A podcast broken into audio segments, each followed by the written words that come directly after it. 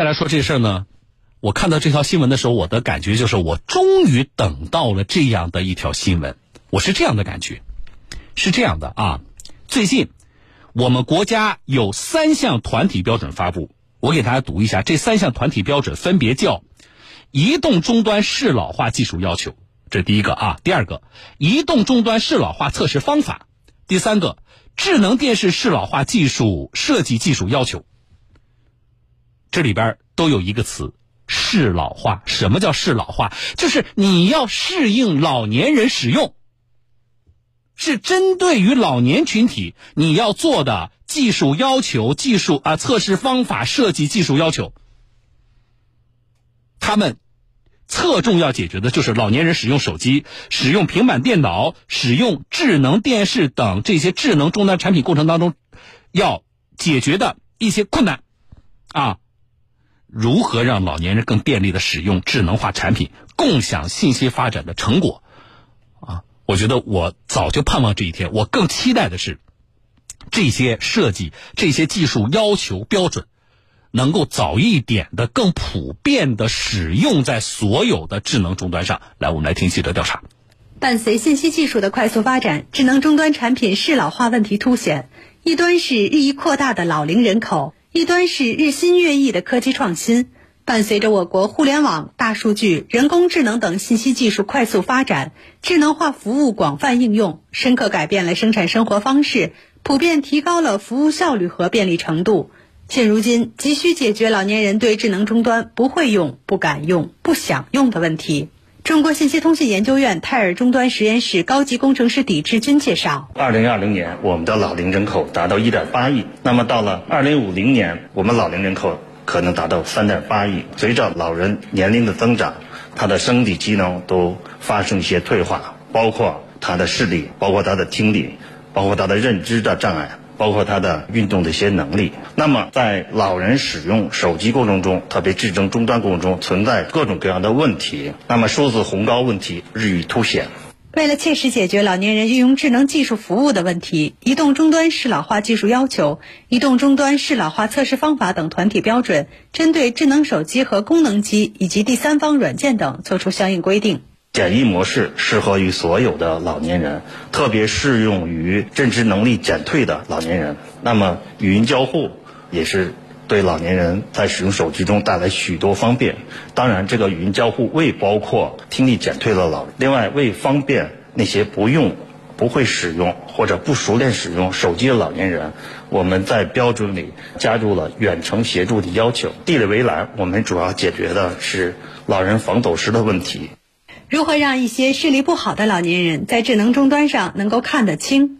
李志军说，团体标准中增加了一些应急功能，通过紧急联系人呼叫、紧急短消息或者紧急医疗信息等来及时帮助老年人。这里面屏幕显示包括五方面内容：文字的显示、图标的显示、屏幕的放大的显示和拨号键盘的这显示的要求。我们就放大有一个要求，就是说在屏幕放大过程中，在一个应用程序内是可以连续执行的，像剪一个桌面，可以方便呢使老人方便使用手机，特别适合于认知能力减退的老人。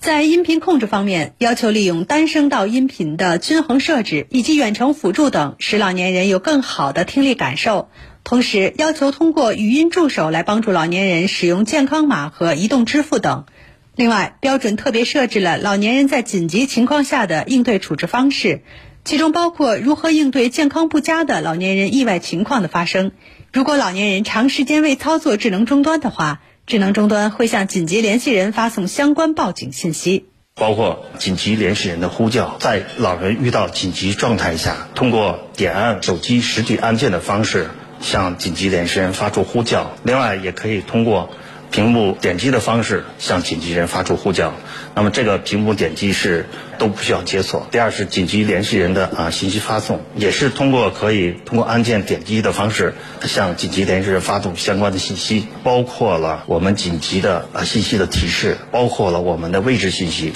我们的位置信息可以是一个位置的网络连接，也可以是一份具体的地图。新的智能终端团体标准根据老年人需求的迫切程度和移动终端厂家开发部门的支持能力，将技术要求划分为 A 级、AA 级和 AAA 级。开发部门首先应该支持 A 级要求，在此基础上逐步实现较高等级的要求。部分厂家移动终端产品适老化改造成果初步显现，到目前为止，华为。OPPO、vivo 已经满足我们的 A 级的标准，搭载国内手机操作系统，适老化性能显著提升。不同于手中的智能终端，从大屏角度来说，在我国智能电视仍然是客厅的一个主角儿。看电视也是老年人非常喜欢的一种娱乐和消遣方式。也正因此，智能电视适老化设计技术要求应运而生。中国电子技术标准化研究院高级工程师赵小英说。分析了美国、欧盟、日本等在适老化方面起步较早的国家和地区在标准研制和应用推广方面的举措，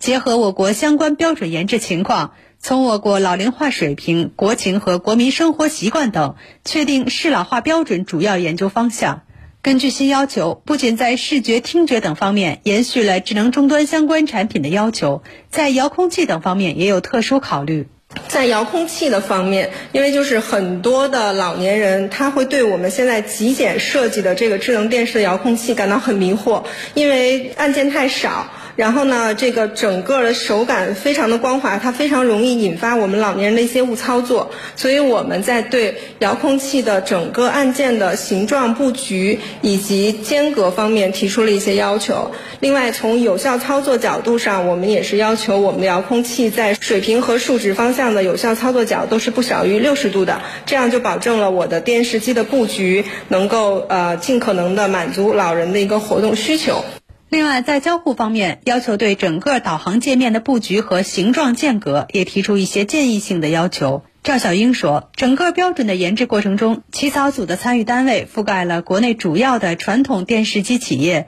以及我们这两年新兴的智能电视领军企业。所以在标准研制过程中，市场中很多国内品牌已经先行对自己的产品进行了改造。有了产品，有了标准，那我们还是会在这个目前的这个技术要求的基础上，结合我们老年人的能力差异。呃，去研究一个科学的智能电视的适老化评价体系。那在这个评价体系里，我们是不仅要反映老年人能力的差异，也要反映不同的功能对于这种能力损失的这样的一个补偿的水平。所以，整个的适老化水平的评价方法的研究，后续也是需要我们的产业界，包括我们的科研机构进一步的深入参与的。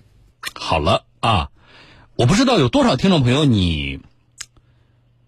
观察过或者意识到，我们目前的智能呃终端的这些普及和使用，其实给身边的不管是自己家的，还是我们日常能够观察到的身边的老年人群体，造成了不小的困扰。我不知道有多少人观察过或意识到这一点啊？那我也不知道大家是否能够理解刚才我说的。我说我看到这条新闻的时候，我的感觉是什么？终于我等来了这样的一条新闻。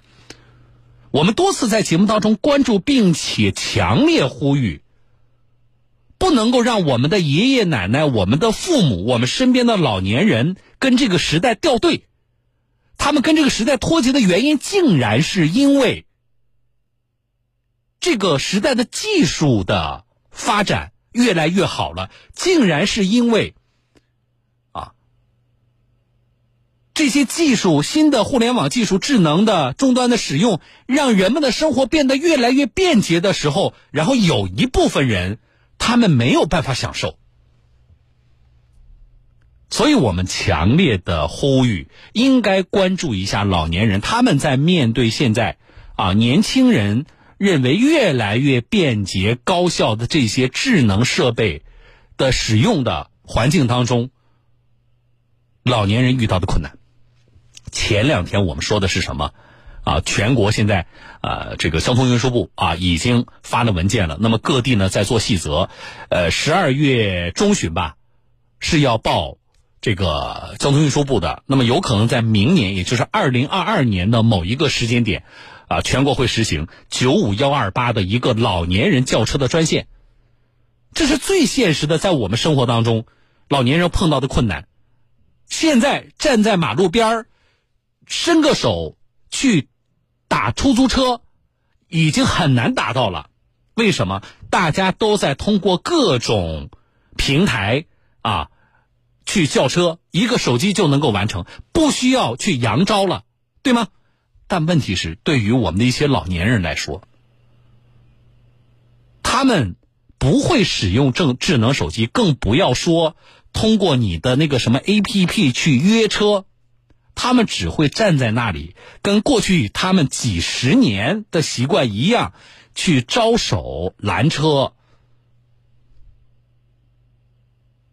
如有过这种经历的听众朋友，或者如果你观察过身边的啊街边，你看过老年人去招车，你就知道有多困难吧。所以我们真的是急呼啊，应该在各类的我们不同的生活场景当中。应该充分的考虑到怎么给老年人提供便利，啊，这是一个。另一个，我曾经我记不住了，大概在在三年前、四年前，就是临近春节的时候，不是快要放假了吗？啊，很多人要春节要回家过年吗？我记得我在节目当中，我跟大家说过，我说来，我们布置一个寒假作业。我说你这个春节啊，你这个过年回家，你做一件事儿，一定教会你爸妈用微信。后来好多的听众朋友过完年回来了，跟我交作业，啊，我觉得特别感动。啊，教会他们使用微信，我觉得是一件非常重要的事情。为什么？因为微信已经成为了现在大家之间沟通、交流、分享的。一个主要的渠道，你的父母不会用微信，他就在他就在很大程度上